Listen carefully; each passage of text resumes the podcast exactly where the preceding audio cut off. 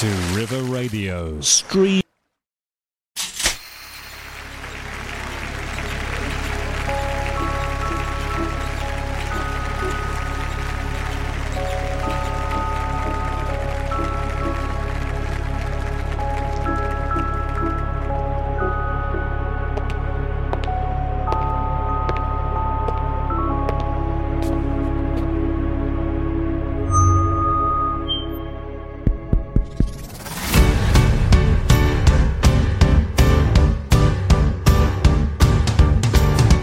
Welcome. I'm Roddy, And I'm Al. and you've joined us for Stage Door! We have a fantastic hour for you talking all things theatre, film, and arts, including. Lifting the curtain, giving you the inside track to what's happening on stage and off. There's our pick of the week, the quick quiz, and a show you might not have heard of coming out of the vault. Throughout the hour, there's of course Name That Show. That's all before midday here on Stage Door, sponsored by Jam Theatre Company, Marlow.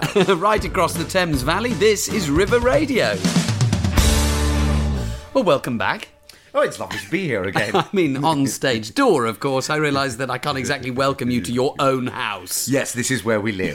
this is the kitchen that I had dinner at last night and Yeah. breakfast this morning. And indeed, lunch just a few moments ago. yes. This is, of course, a little pre record for uh, our River Radio acolytes out there who want to know whether or not we are actually in Marlow currently. No, my phone is being bombarded uh, at the moment by River Radio fans trying to work out exactly what's happening and what on earth is going on. I do genuinely think that um, I should put a five pound bet that in the next hour of us recording this, that Joe will text to say, "Have you remembered that you're pre-recording the show?"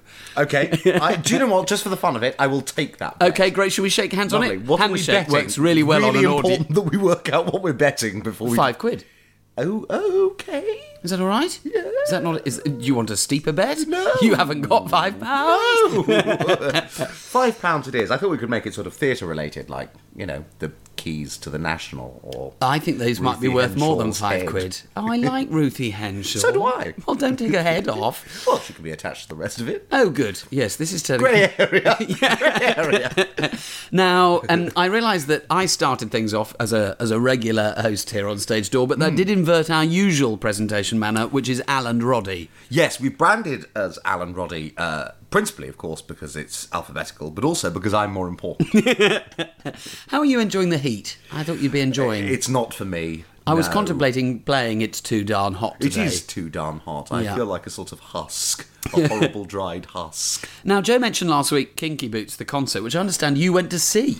I did. I went to go and see it uh, on Monday night, which was the first of its two nights, uh, and I had a, a whale of a time, a rip roaring time at Kinky Boots. Cedric Neal was apparently very good. Cedric Neal is breathtaking. The things that that man can do with his voice are are inhuman. Not inhumane, but inhuman. I mean, he is honestly, it is a it is a god given talent that defies physics and logic. I did a Spamalot workshop a couple of weeks ago with um, some long-standing students of mine, and one of those girls has an incredible voice. She sounded beautiful as Lady of the Lake, uh, but it was actually her sister singing as Patsy that made me go. Why do I even bother? Because her sister also has a lovely voice, and it just proved to me that 80% of it is genetics, and I don't have the right genes to sound as beautiful as either of them. I think there may be some truth in that. Um, I think obviously you know there's a great amount of technique. What what Cedric Neal does um, is he has this uh, extraordinary ability to riff around um, the tune, the tune as written, which um, I know this is sort of a hot topic in musical theatre, um, where people sort of riff too much, or maybe they aren't talented enough to riff as much as they'd like to. Cedric Neal can do it. Yeah. he's the person to go to. Easy man. Yeah. Right, let's name that show.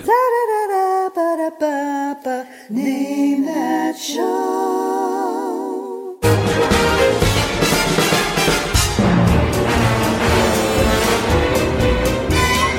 Now, this is obviously very me. I've gone. With, I was about to say the um, film studio that created it. That would be a small hint. Uh, but no, I've gone with a, a fave. Yes. Uh, another fave of ours. Um, and I've gone with an odd orchestral bit there because I don't think it immediately gives it away unless you've seen it recently or indeed know the orchestrators or the composers or. Or if I heard you lining all of this up earlier. And then have, have subsequently been walking around the house singing it. it's perfectly possible that It's a, it's a family favourite, is it? Does it? Is that hmm. giving away too much? No, I don't think It's so. family, so it's possible that a small child, hopefully your own small child, might pop out of a room and go, "Oh, I know that's." that. You, when you say your own, you're not talking to me, are you? No, no, I mean our listeners okay, good, because that would have been an awful shock. Let's listen to it again.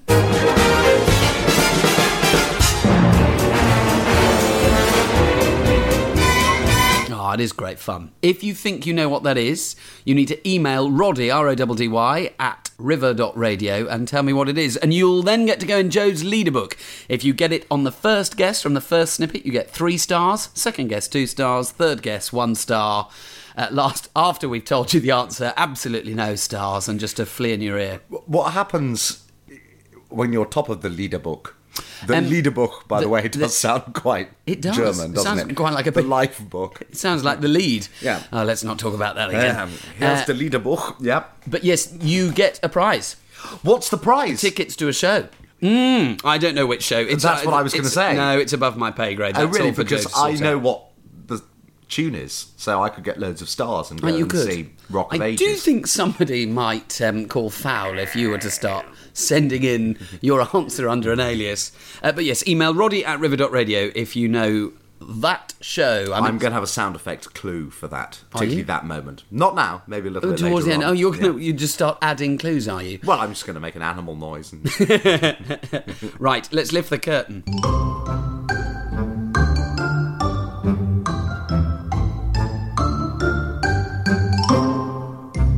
Lovely. So as we lift the curtain, somebody starts their car. Perfect.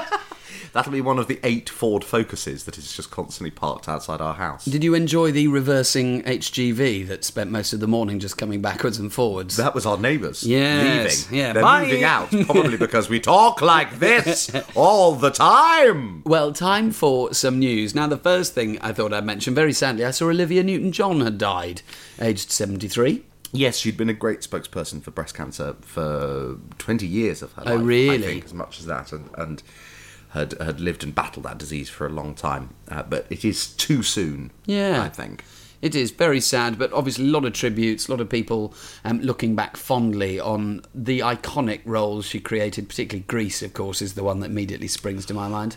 Yes, I mean, I hadn't realised until I read the obituaries that she had quite such a successful music career before Grease. Ah. I hadn't known that, but I do know that she was she was terrified when they they saw her. She insisted upon a screen test for Grease because she'd done a film before that and it had been completely critically panned. Oh, bless her. Um, now, Jack Holden, our friend, is back in Cruise in the West End. His Um, Cruise, yeah. He is absolutely doing incredibly well with it. It was nominated for an Olivier, so they're back. Siri's pinged up on my laptop. Go away, Siri. What does Siri always crop up when you say the word cruise? Pipe down, you. Now, there's a new theatre in the West End, the first for 50 years. That's Yes, exciting. It is very exciting. What's it called, Al? Well, Roddy, I'm glad you asked me that. It's called At Soho Place. That's all lowercase. No, sorry. I, no, I must have misunderstood. It's, No. That must be the Twitter handle. No, no, that is also the Twitter handle, so they've saved money there. Uh, the name of the theatre is at sign Soho Place, all one word, All lowercase. all lowercase. That's an interesting decision, isn't it? Yes, I mean it really rolls off the tongue, doesn't it? I'm going to go and see King Lear at at Soho Space this evening.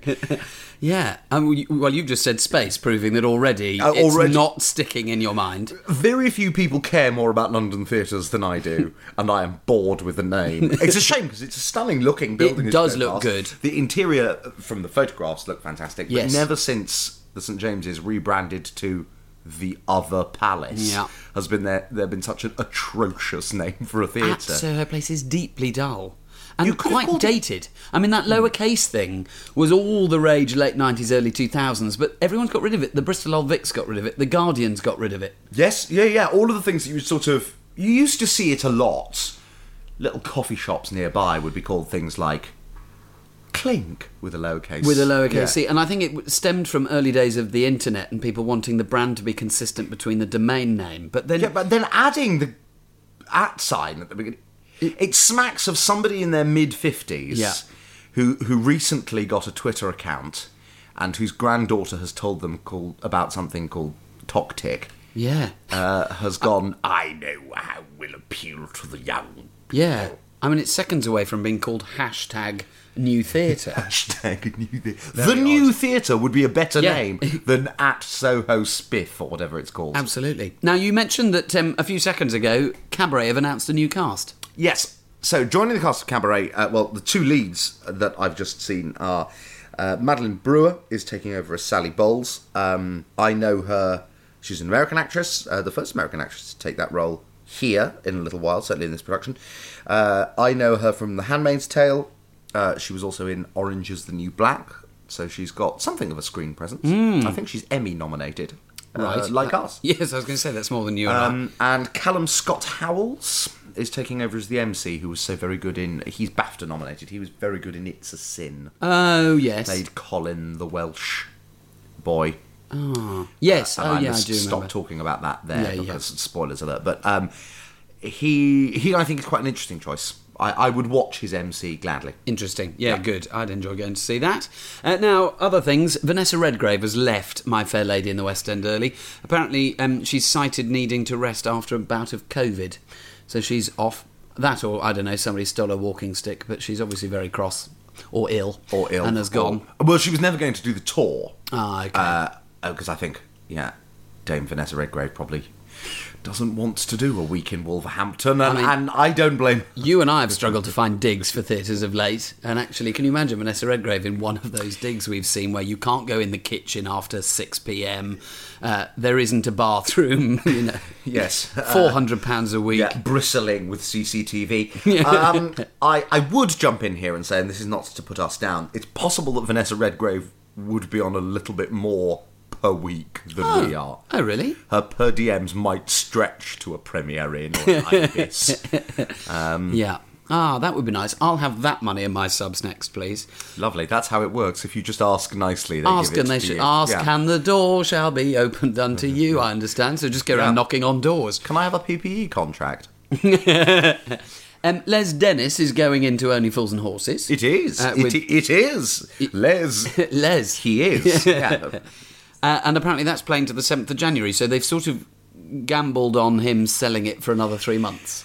Far be it from me to jump in and say uh, that this is definitely happening, but um, I have been in a show which did something similar, Right, okay. uh, where a name was brought in when we were struggling to fill houses. I don't know if they're struggling to fill houses. Actually, they may well not be, but. Um, it's a short period of time, but maybe that's their their plan going forward is that they'll have a sort of an established name in the grandpa role. Yeah. because I'd have thought that's easier. You know, your Del Boys and your I don't really know Only Fools and Horses. D- is does somebody play that yellow van? yeah, somebody plays the um, Reliant Robin. Yes. There was. The, in the original, they had Grandad, and then they changed the. Unfortunately, the actor playing Grandad, I think, died, and they substituted him, him in for Uncle Albert. So there is a bit of a tradition that that role can change. I feel like That's there's at least some screen heritage. Yes, that- I can close my eyes and picture Grandad, as Yeah. I often do. um, and I can also. Uncle Albert looked a bit like. Um, Captain Birdseye. yeah, that's where I was going. My brain's very slow today. It's the heat, forgive me. Yeah, absolutely. Uh, you're allowed some water, by the way. Thank you. Get Up, Stand Up closes on the 8th of January, uh, but I see that's looking to tour. I think it'll do very well on tour, that. Yeah. I think that's classy. Yeah, It's, the sort of thing that should tour as well. yeah, it's good fun. Um, and Sierra, is this is it Bogus? Bodgus? I would say Sierra Boggess. No, I wouldn't. I think it's called got to be Sierra I liked the little. You can tell you've been on holiday to Spain recently. You gave that a little. Sierra Boggess. Yeah, yes, yeah. she's American, of course. Yeah. I don't know why I'm doing this. Um, yes, she's she's one of the sort of great leading ladies of, of Broadway. And she's doing a concert. She's doing Christmas at the Cadogan Hall. So um, always uh, one here on stage door to give you advance notice to book something. Yes, Uh, book now for Christmas. She'll probably sell out. She's got a huge number of fans. Well, she's I- there on the 11th of December at 2.30 and 6.30. She's an Olivier Award-nominated Broadway and West End star, uh, so that could be great fun. Something a little pre, pre-Christmas festive treat. Ah, Should we listen to some music and then we'll keep lifting the curtain?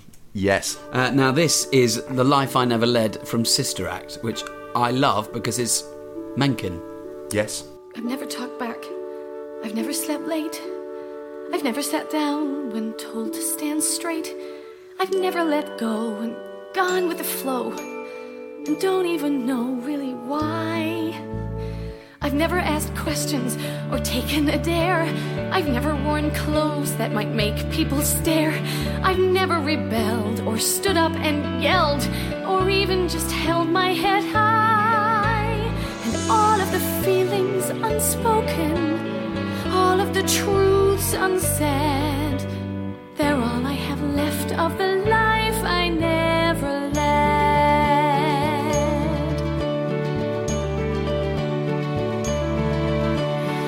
never gone surfing or ran with a crowd or danced on a table or laughed much too loud. I've never quite dared to leave myself bared. I've just been too scared I might fall. I've never seen Paris, swum naked, been kissed. I've never quite realized just how much I've missed. And what did I get for hedging each bet? Another regret, and that's all. And all of wishes unasked for, all of the needs unfed, they're all that remain of the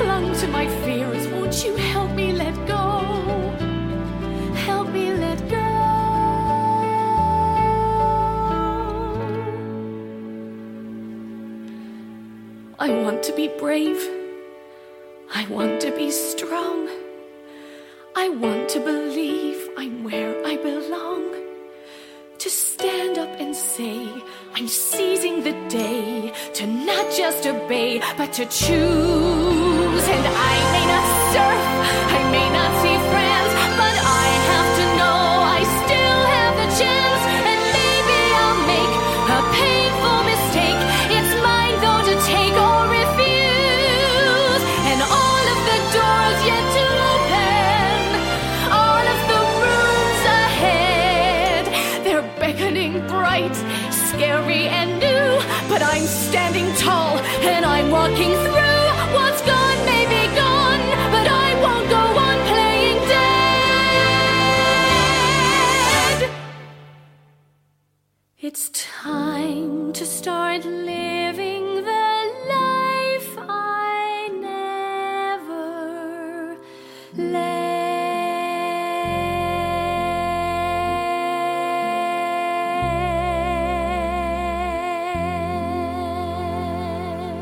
And of course, Sister Act's on at the minute. It is. It's on literally right now.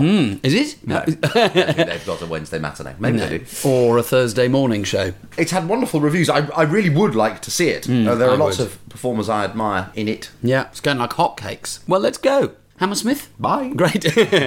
You're listening to Stage Door, sponsored by Jam Theatre Company Marlow on River Radio. You can listen on our website, that's river.radio, on your mobile app for Apple and Android, search for River Radio Live. You can tell Alexa, play River Radio, and live right here, right now on DAB. DAB.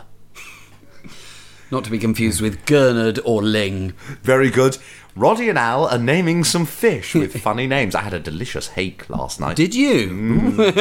right. Um, Revealed, somewhere a little bit different. Revealed is a show at the Tobacco Factory. In the Bristol? yes, in Bristol, 22nd of September to the 8th of October. Now, Bristol might be a little bit of a reach for some of our listeners in the Thames Valley. It's on the M4 corridor, Yeah, isn't come it? I mean, And it's protests and riots are erupting outside is the opening tagline, which I thought was interesting. that's fun. Um, and they probably will be quite well, soon. this is what I thought. You know, that might resonate. Um, a recent When does it start? oh, literally over October. Uh, Yeah. But yeah, okay. Yeah. Yeah. A recent incident in police custody has stunned the nation, apparently, as the setup for this show. 16 year old Luther, his father Malcolm, and his grandfather Sidney are thrown together for the night, taking refuge at the family's Caribbean restaurant. Racism, masculinity, sexuality, parenting, living and love are some of the topics that the show addresses, um, which is a great list of things. And it's written Those are by. some of my least favourite things. Oh, right. Ah, yes. Um, uh, but good topics to have. Oh, certainly. Yeah, yeah, yeah. No, I'd watch a play about them. I Yeah. just don't want them in my life. Uh, written by renowned actor and emerging playwright Daniel J. Carver, who's um, been at the RSC. I think he did one of the history cycles. Um, and directed by Tobacco Factory Theatre's associate director, Jay Zorenti-Nakhid. Yes, I haven't been to the tobacco factory in a, in a Nor while. me. Well, moving away from Bristol will help with that. won't that did do is- it, yeah. They've Um, started commissioning things. I think this might have been one of the things that they've um, certainly had a hand in getting to the stage. Yes, it sounds like, and I'm all for them doing that. I mean, did they used to commission stuff? No, not when we were as around. no. Maybe the old Christmas show. Uh, have you ever been to the Park Theatre? I have been to the Park Theatre. Hmm, me too. We've performed at the Park Theatre, mate. You and I. Oh, yeah. Yeah, fleetingly for Ah, about five yes. minutes. Oh, yeah. Oh yes, yes, yes. This does look good, Monster. Uh, Monster at the Park Theatre, set in Glasgow in 2006, in an abandoned playground. Oh, hello. Uh, ah, misspent youth. Troubled teenagers Kaylee and Zoe are flirting, playing dare, and fantasizing about running away together to the Isle of Muck. Despite being warned to keep away, teacher Miss Hasty is drawn into the girls' chaos. When Kaylee's mother attempts to keep her daughter under her manipulative spell, the outcome is far worse than anyone could have ever anticipated. With a cast of six, this thrilling contemporary play explores the need for love and the powerful forces at play behind random acts of violence. I think that would be very good. I, That sounds rather interesting. They've had quite an interesting season, uh, the park, sort of coming up, and of late, I know that they're doing um, an adaptation of Isherwood's A Single Man. Oh, yeah. soon too. Yeah. And well, that's Monster at the Park Theatre. That's Hmm. on till the 20th of August. Uh, so not long to get that. That's a final bell on Some that one. fine reviews as well. Ah, very good. Uh, now, we're holding back, of course, on our, our pick. That's still to come. But just looking locally, this segment of Lifting the Curtain, we normally look at what's going on Oh, around see, the yeah. Thames Valley. The Stepping Out is coming nearby in October to the Wycombe Swan. Now, this is doing a UK tour. It's there on the 24th to the 29th. Uh, of October, starring Rita Simons, Harriet Thorpe, Wendy Peters. I think that looks quite fun. I quite like Stepping Out. It's a good story. It's a good story. Apparently, it's it's a a, a very common pick uh, for amateur dramatics groups who have a tendency. This is what I've heard. Who have a tendency to read the first three quarters Yeah. of this play and think this is brilliant. This is absolutely brilliant. This is gonna be hilarious. And then don't realise that at the end it requires a very specific reveal that Yeah. requires some quite specific talents. Yeah. Rita Simons, Harriet Thorpe, and Wendy Peters. well, I enjoyed uh, doing Panto with Rita last year. I've met Harriet Thorpe. You've met Harriet Thorpe. I always enjoyed Harriet Thorpe on um, the Brittas Empire Behind the Desk. And Wendy Peters, I feel like, I mean, I'm Shares not a related. Yeah, yeah. absolutely, but probably great. Reading Rep has announced their director for Gary McNair's new da- adaptation of Jekyll and Hyde from the 10th to the 29th of October. Um, and that's kicking off their 10th anniversary season. And rather excitingly, they've got Michael Fentiman. Yes, ever since they built their new building, not only have they brought me in for two things, uh, which is very kind Oh, of them, neither of which yeah. I got, um, they've also had some really fantastic names. Owen Horsley um, and Michael Fentiman being two directors who sort of Yeah. come to- and they were nominated at the Stage Awards for, for their new building. Really? Yes, for for sort of best uh, renovation or new theatre. It went to the theatre called Drury Lane. Yeah, um, um, right. Which had had, I, I think, a little bit more money thrown Just a few million. Uh, but I'm excited. I'm excited to see their Jekyll and Hyde. Well, I've Michael- never seen a production on stage that ever works, so this will be interesting. Yeah, it sounds like it's a, a bit of a rewrite. To, I mean, I think sometimes with those classics, you've got to do something to try and add a theatrical bent to it. That's certainly what they did at Reading Rep with their Dorian Gray.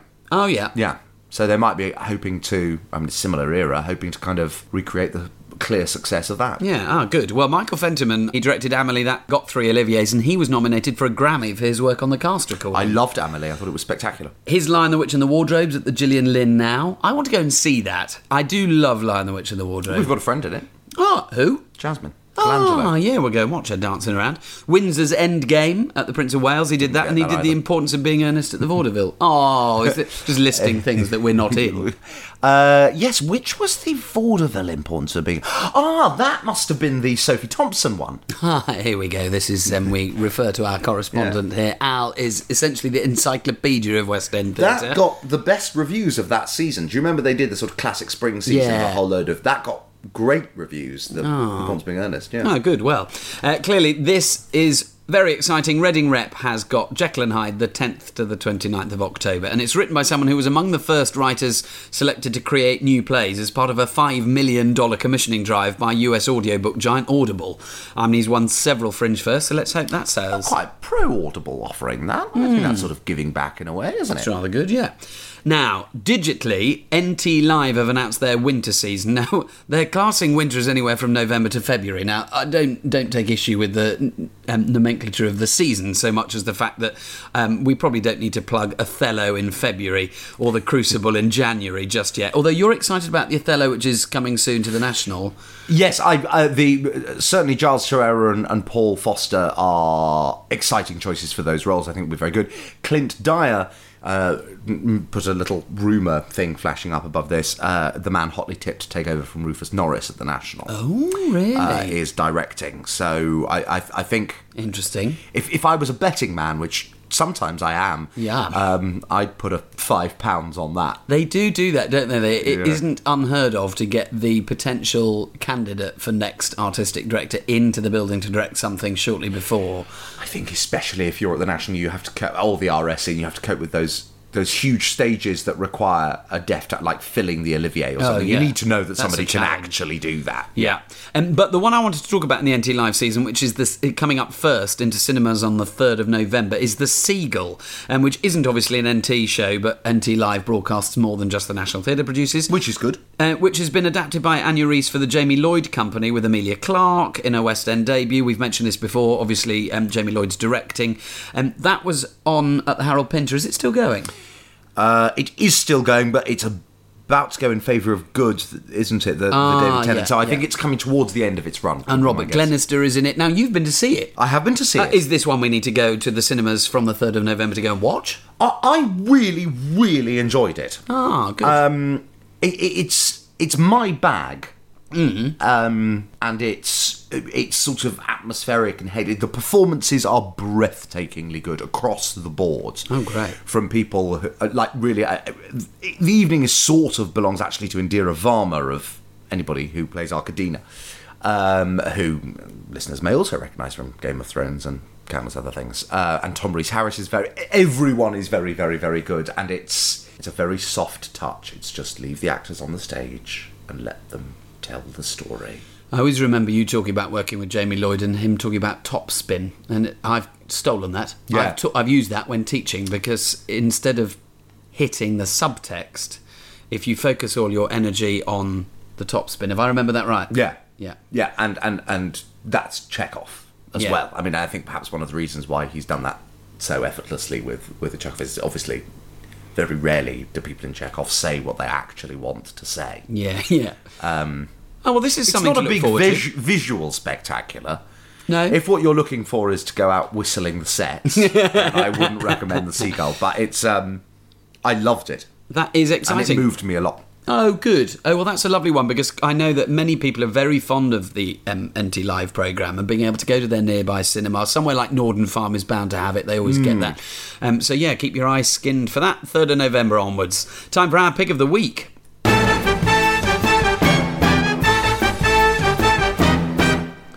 I'm staying with a National Theatre theme. Various shows have announced. There's Othello in the Lyttelton, which we've just talked about. There's Kerry Jackson at the Dorfman. good. The one I'm particularly excited uh, to plug is the Lehman trilogy, which we've seen. Yes, it was in the Piccadilly, wasn't it was when we saw it? yeah. Um, and it was. It's now doing its victory lap post Broadway. Yeah, and Um, winning things. well, winning things. Well Yeah. done. Um, at the Gillian Lynne from the 24th of January, so leaping in as soon as Lion the Witch is done. It won the Tony for Best Play, directed by Academy Award, Tony Award, and Golden Globe winner Sam Mendes, who obviously I adore for Skyfall. Um, Yes, I also adore for Skyfall, to be Yeah, fair, and uh, American Beauty, but yeah. also Skyfall. Yeah. um, the New York Times said that the Lehman trilogy is genuinely epic. The Times of London called it theatre at its best, and The Guardian said it's astonishing and an intimate epic. I agree. It's an intimate epic. It is. It is because it's odd- huge. It is an odd description, but it's it's, a spot three-hander. Yeah, Yeah. And you really do track them through the generations because it's it starts in 1844 on a cold September morning as a young man from Bavaria stands on a New York dockside. And then it whistles right the way through this sort of epic sweep of time to 163 years later, and the firm they established, obviously the Lehman Brothers, spectacularly collapsing into bankruptcy, triggering the largest financial crisis in history. to date. Yeah. Oh, bong, bong. They haven't announced the cast for it at the Gillian Lynne. Where is the it? Gillian Lynne yet. Well, we enjoyed Simon Russell Beale. I suspect he's And a bit busy Adam do Godley. Yes, Adam Godley, who I always love as the um, very funny teacher in Love Actually. I'm afraid. He's one of the no, no, but he's one of those people whose career is stunning, and you realise that he's been slowly plugging away for years Yeah. at these wonderful roles. I don't know who'll who'll do it. I, yeah, But yes, highly recommend that. That's the Lehman trilogy, the story of a family and a company that changed the world, and that's coming to uh, the Gillian Lynne Theatre from the 24th of January. Why am I telling you now? Because it's going to sell. Go and get your tickets. Name that show.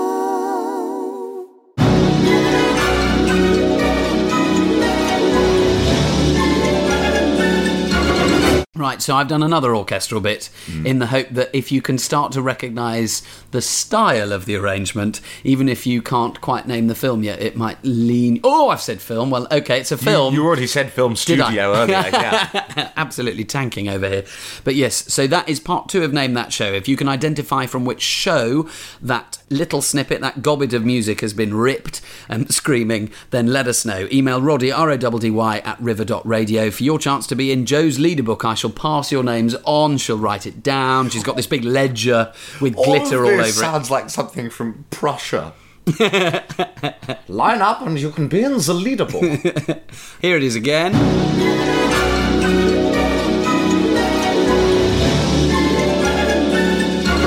Now, it's the quick quiz.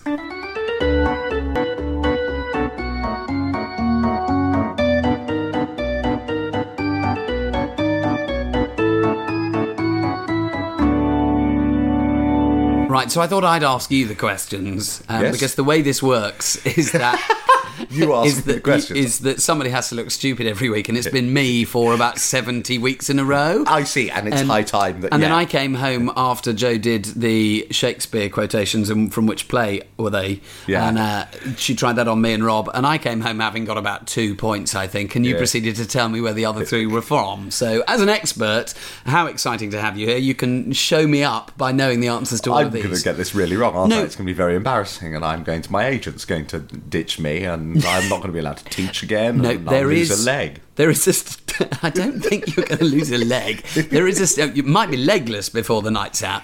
There is a statutory phrase which Joe uses every week to introducing the quick quiz, which is, "Ah, it's easy this week." Okay, all yeah, right. yeah. So Yeah. Um, don't worry, Joe. More Australian accents are coming later on. for the rest of the program, I'd like to apologise to all of your people. So, five Shakespeare questions. Um, have you got your pen and paper there? Very good. So, question one Which character stated that life is a tale told by an idiot? So, question one Which character stated that life is a tale told by an idiot? Question two Who dies first, Romeo or Juliet? Okay. Yeah. Question three What was Shakespeare's only son's name? Okay. Only had one son. What was his name? Question four Name one of Falstaff's drunken friends. Okay. And then question. Oh, look, very confident this. and question five: Which of Shakespeare's plays has the highest body count? See, I didn't think these were too me. No, they're not, and and and I've got a head start on that last one because I'm literally reading a book about it. Ah, so question one: Which character stated that life is a tale told by an idiot? Question two: Who dies first, Romeo or Juliet? Question three: What was Shakespeare's only son's name? Question four: Name one of Falstaff's drunken pals. And question five: Which of Shakespeare's plays has the highest body count? If you think you know any of the answers, then email Roddy at river.radio. And if Al were to get any of those wrong, and I'm confident he won't, uh, then your answer will stand in his answer's stead and give him an extra point. So email in. Are you ready?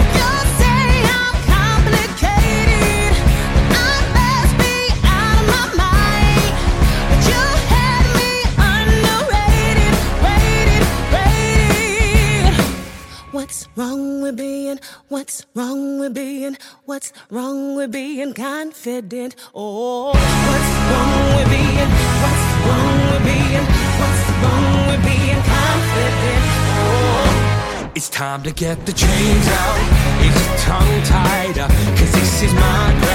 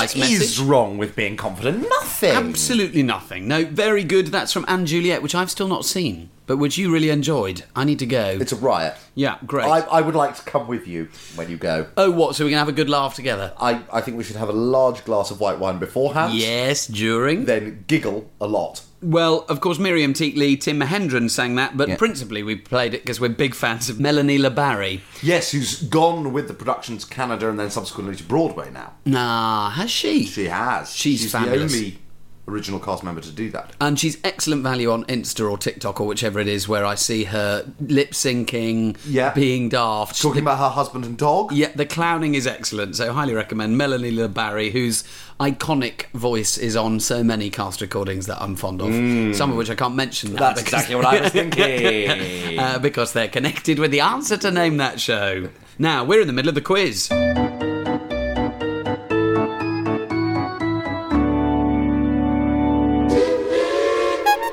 Right, you get a I ding. like those sound effects. Thank you very much, all my very own. I could absolutely guarantee that those were you. Yeah. so I have got five questions here for you. I've got a ding if you get any of them right, and a, a Family Fortunes classic. Back to Les. Lovely. Hi, Les! if you get any of them wrong. So, question one: Which character stated that life is a tale told by an idiot?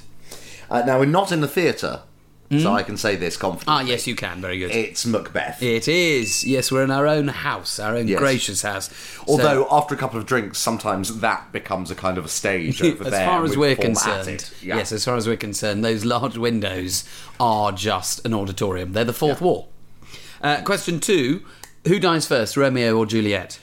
It's Romeo who dies first. It is very good. It's funny, isn't it? Because it's one of those things you go, well, that's obvious. Then the second you think it, you go, I did oh god, oh no, am I right? Have I misremembered? I did exactly that. I, I've been in it, and I still went. Yeah. Does, Yeah. he, does he wake back up? Oh no, which of them? Yeah. Uh, question three: What was Shakespeare's only son's name? That would be Hamnet. Hamnet. It Yeah. was. Uh, interestingly, Hamlet. I think he wrote the year after Hamnet died. Yeah. And I wonder whether that's the cause of some of those soul-searching um, life questions that Hamlet goes through, and possibly even just the title as well. Speaking of Hamnet, Hamnet. Yes. have you read no. Hamnet by Maggie O'Farrell. They're making it into a film. I think Michael Grandage's. I think I heard that there was something coming based on it. No, have Yeah. you? Is it good? Yes, it's unbelievably sad and beautiful and wonderful, and it is about Shakespeare's son. Ah, great.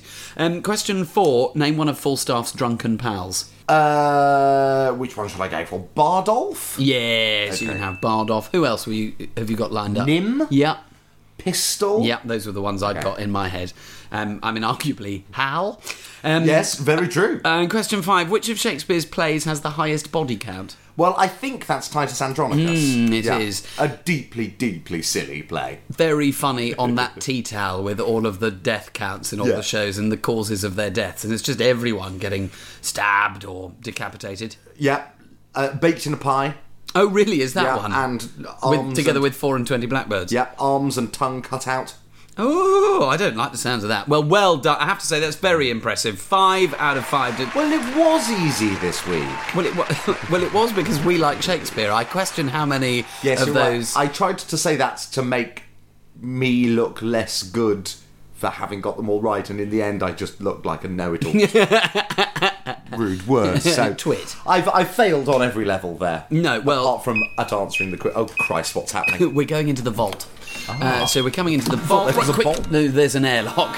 Um, so hide in here. No, no, no, no, no. You are allowed to speak. It's all a vacuum. And then I'm spinning the Rolodex, and the letter is the letter coming out of the vault today is. oh, it's an S. It is an S for salad days. Ah, salad Shakespeare days. Yeah, go on. What's it from? Antony and Cleopatra. Very good. Days, isn't it? Straight off, yeah. Uh, well, last week they did Mrs. Doubtfire out of the vault. Just as we continue listing things that we didn't get through to. Uh, but yes, I thought we'd go a little bit older in time and do Salad Days from 1954.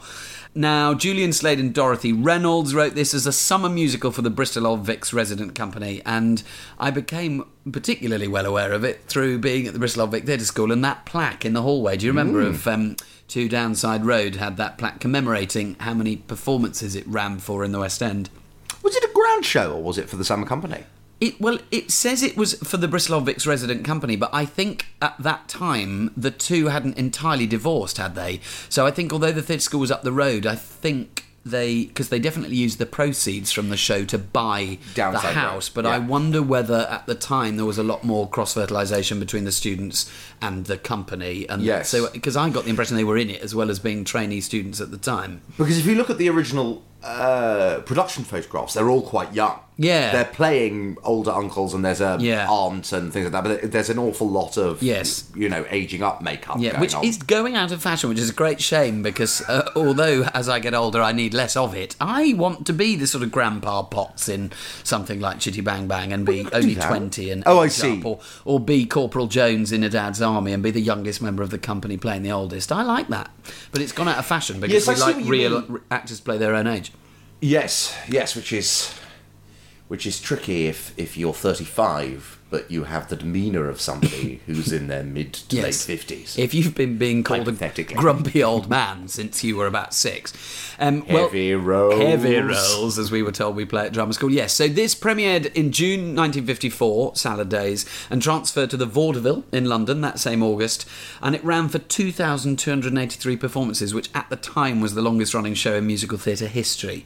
Um, it got beaten in Broadway by My Fair Lady, and Yeah. then a few, couple of years after that by Oliver in um, Drury Lane.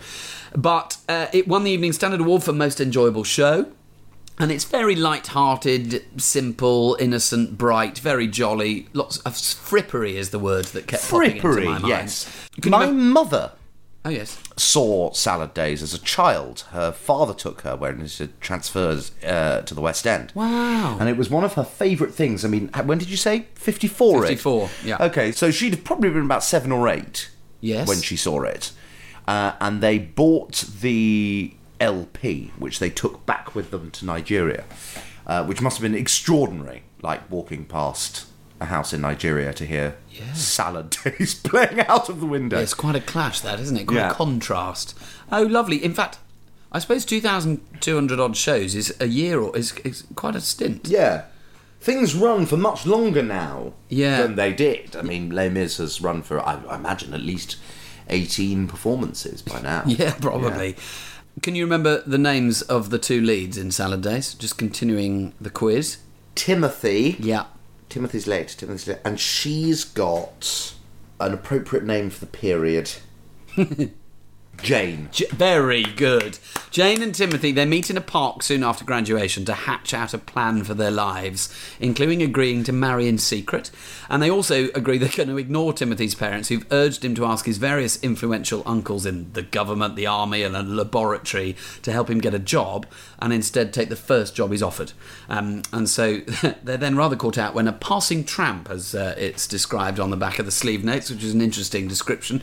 I wonder quite how that would be written now. But a passing tramp offers them £7 a week to look after his mobile piano, and they accept. And then they realise that whenever the piano plays, it gives everyone within earshot an irresistible desire to dance. So if you've heard of Salad Days and didn't know what it was about, that very quickly gives Does you that- an idea. Do of- you feel any more confident?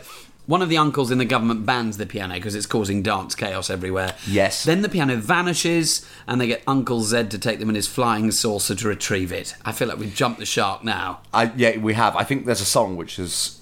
I'm not going to sing it because I actually don't know the tune, but I think it goes something like, "Have you ever seen a saucer as saucy as this?" yes, it hasn't gone quite as far as Return of the Forbidden Planet in its sci-fi zone. It is just no, no, no. It's silliness. just a. It looks exactly like a Wedgwood saucer. After their month is up, the tramp returns to say they have to pass the piano on, and then he reveals he's the uncle that Timothy's parents don't talk about, which has flavours of Bruno, but I want, as in from Encanto. But I thought we'd listen to Looking for a Piano. Yes. Uh, this is obviously the point at which it's gone missing. They're trying to duck the police, and this is. I like a song that's on the nose. Yeah. What's happening at this point Yeah. in the show? They're looking for a piano. What should we call this?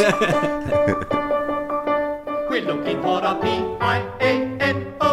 We're looking for a piano. A piano? Yes, a piano. Just any old piano. The one that's rather rare. We're writing florid phrases till its reputation blazes from the page sell for praises in the Twopenny Daily Scare. We're looking, we're looking, we're look, look, look, look, looking, we're looking for a P-I-A-N-O.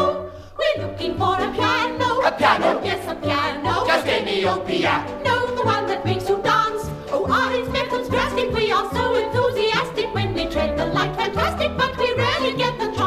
It must be near to where we are. We've seen it very lately. You need not fear, we'll go too far. We'll only dance innately. It's come, it's gone, it's out of sight. This piano's most elusive. We'd like to buy the rights to write and keep them quite exclusive. We're looking, we're looking, we're look, look, look, look, looking, we're looking for a P-I-A-N-O. We're looking for a piano. A piano? Yes, a piano. Just any old piano. No, the one that's not allowed. Its owners are requested to appear and be arrested for it makes the park congested when they draw so large a crowd. They may decide to be benign, but first it would be wise to be sure they're able to define the crime they close their eyes to. Unlicensed joys are out of date, they have to be recorded on printed forms and triplicate and filed away and hoarded.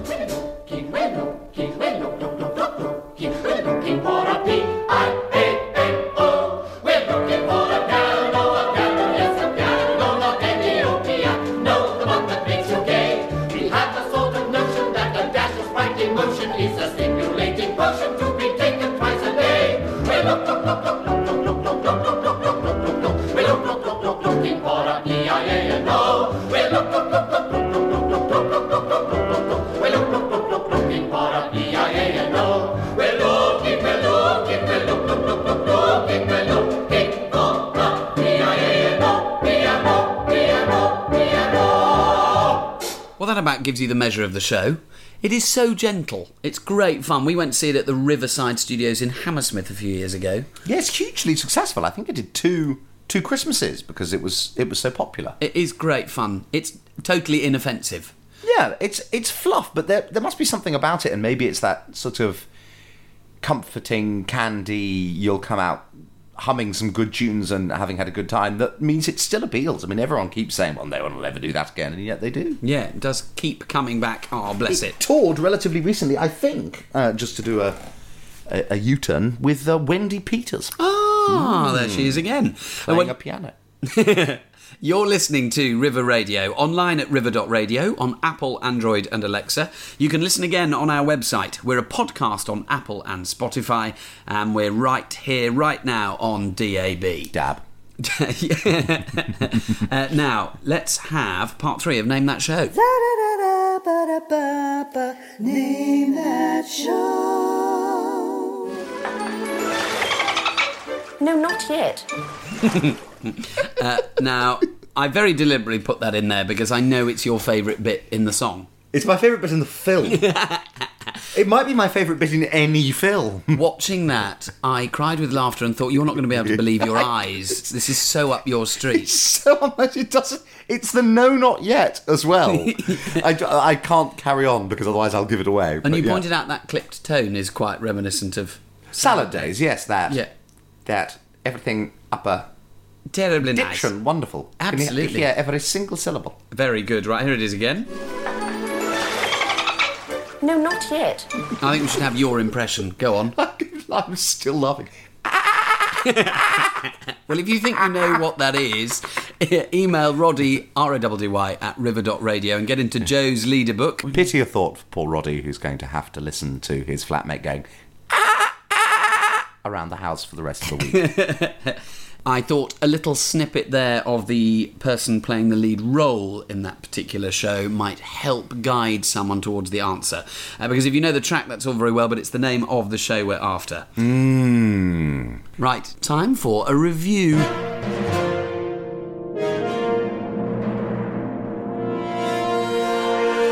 Understated as always. I mean, that review music is, sounds like you're going to review something whilst murdering somebody, Oh, whilst think- being sought through the fog by police. I policemen. think it sounds like a sort of 80s BBC quiz show. Oh, Very could- serious. Yeah, but not one of the lit. ones with jokes. No, no, j- no, no, a. Magnus Magnusson Yeah, or yeah, uh, yeah. absolutely. So I went to see Joseph.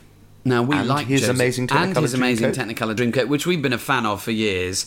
Lots to say about it. Obviously, it is sensationally good fun. I saw it in Woking, so very close to the Thames Valley. It's a theatre that we've started plugging because it has some good shows on tour coming through there. You've been through there. Yes, I've been through there. It's a, it's a number one venue. It's one of the number one venues just on the outskirts of London. So if you've missed something in the West End, or if something, yeah, then you've got what is it? Wimbledon, Bromley, and Woking. Yeah, to the it was- southeast and west. great attraction for me was going to see it because of Linzi Hateley. So I saw this production in town on the first preview with Alexandra Burke, who was very good. But because obviously Linzi's long standing connection with the show, having been nominated, having been the youngest person ever to be nominated for an Olivier and for her role as the narrator in uh, the 93 production. Um, I'm going to say 92. is it 92? But, okay. but I might be wrong. Somewhere around there. Yeah. Um, it was really lovely to see her do it. And no, she can't hit the octave up that she used to do and that's on the cast recording. But there's something in that that I'm so confident is her riffing and playing around anyway that she found new ways through some of the tracks that was still delightful and very funny. And she's got good comedy bones actually. She reminded me of Sue Devaney, um, character actress. Devaney. Why don't I know Sue Uh, she did Casualty. She was in Mamma Mia as the Julie Walters. What I think of as the Julie Walters part, one of the mum's friends. She I do know who you mean by Sue Devaney. Yes, I know exactly who you mean. the some of the lighting is odd. It has to be said. I thought this both times. There's quite a lot of gobo. Um, yeah, there are quite a lot of lights, but there's quite a lot of movers just scrolling colours across the floor. And given that when I was an amateur and had to cover a scene change playing with um, different light gels in a spotlight, it felt a little bit at times. There is literally a moment where Joseph hops across the front of the stage to jump into the next moving light as it refocuses in front of him, and it, it's a bit weird. It's a bit. The lighting is curious. That's interesting. But then the sun, which is part of the set and looks like it's full of LEDs, is amazing. It ju- it drifts across the back, but it, it, it looks so good. Oh, does it? Oh, good. And the set, I mean, it it is very special. In fact, the set looks better in a tour venue than it did in the West End because it was clearly a one-stop shop. You know, we're going to design this once and it'll tour, and it lost something in the scale of the West End. Whereas on tour, it just squashes in and looks much Looks more beautifully neater. framed. There are too many kids in it for my money. Really? Yeah, I mean, I know that that's a lovely original connection to keep with the first performance Colet Court, yeah. But it loses something in particularly the sopranos and basses. It loses some of the depth in the harmonies and some of the comedy because however good some of the kids are at smacking out a line, it's not as funny as having somebody like Me. somebody like you, yeah, absolutely. I mean, I'm partly resentful that you and I should be the baker and the butler.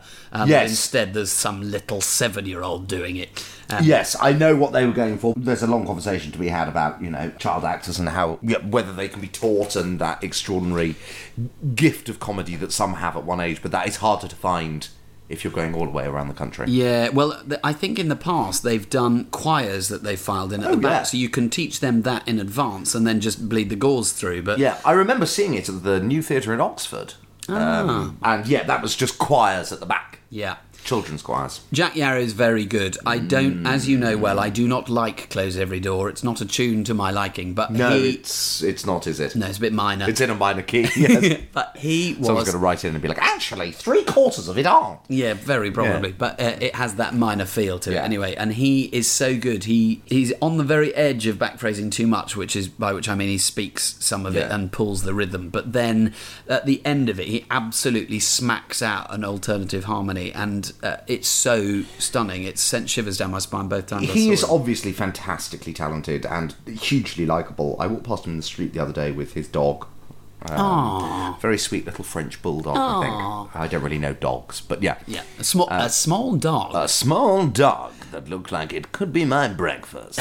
Good Pharaoh, because for a lot of people, that's the moment they're Oh, waiting for. I tell you what, I mean, I have to say, one of the things I was gently enthused about was that it wasn't Jason Donovan who I'd seen in the West End. Who's Jason Donovan? He stands there and is Jason Donovan, and everyone's having a lovely time, but he wasn't really the Pharaoh. Whereas Right. um, this chap, Bobby, was playing it, was really good. And do they still very much lean into a, that Elvis thing? Yeah, I mean, it's very Elvis-y, unmistakable from the music. But clearly yeah. able to put his own spin on it. Very Yeah. funny. And there were some extra moments in there which aren't in the score that we know. Um, Okay. So there's a bit of lounge music, there's some cabaret, there's some Chicago, there's a theme tune that I didn't hear long enough to try and process what it was, but. It's really good fun, and if you like Joseph, if you've got a family that have never seen it, uh, if you like the film with Donny Osmond and you fancy going to see it live, and You fancy Donny Osmond. you- well, yes, and there's probably a great many number of people who would say yes. You've missed it in Woking, but it is coming back vaguely uh, through. The next time it's closest again is Milton Keynes, the 12th to the 24th of Oh, September. yes. So you could catch it there. Right, let's end Name That Show. Name that show. And we can tell you that it was. Mary Poppins Returns. Yay! Uh, the title of the song is. Can you imagine that? It is, Yeah. can you imagine Yeah, that? Yeah, and we'll play you out with that full track. But for this week, that's it from Stage Door, sponsored by Jam Theatre Company Marlow. And Les Dennis, it seems. Yeah, what? Oh, yeah. Join us next Thursday at 11 on River Radio for more From, the, Stage Door. John, you're right. It's good to know you're bright, for intellect can wash away confusion. Georgie sees, and Annabelle agrees. Most folderols an optical illusion. You three know it's true that one plus one is two. Yes, logic is the rock of our foundation. I suspect, and I'm never incorrect, that you're far too old to give in to imagination.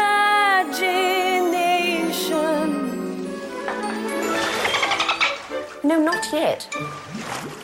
Some people like to splash and play. Can you imagine that? And take a seaside holiday. Can you imagine that? Too much glee leaves rings around the brain. Take that joy and send it down the drain. Some people like to laugh at life and giggle through the day. They think the world's a brand new shiny toy. And if while dreaming in the clouds they fall and go kasplat, although they're down and bent in half, they brush right off and start to laugh. Can you imagine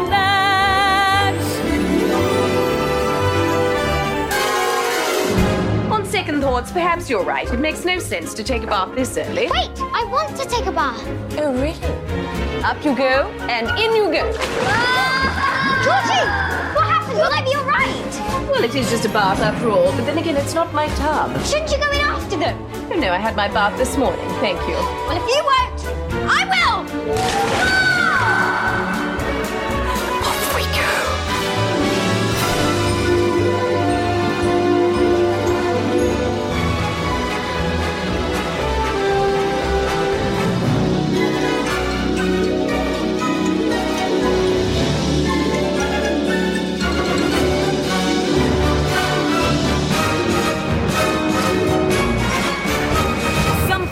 like to dive right in. Can you imagine that? And flap about in bathtub gin. Can you imagine that? Doggies paddling 20 leagues below might seem real, but we know it's not so. To cook without a recipe, can you imagine that? And heaven knows what lives within that pot. Some pirates follow treasure maps and wear a silly hat. They search the world for buried gold. They won't grow up and don't grow old. Can you imagine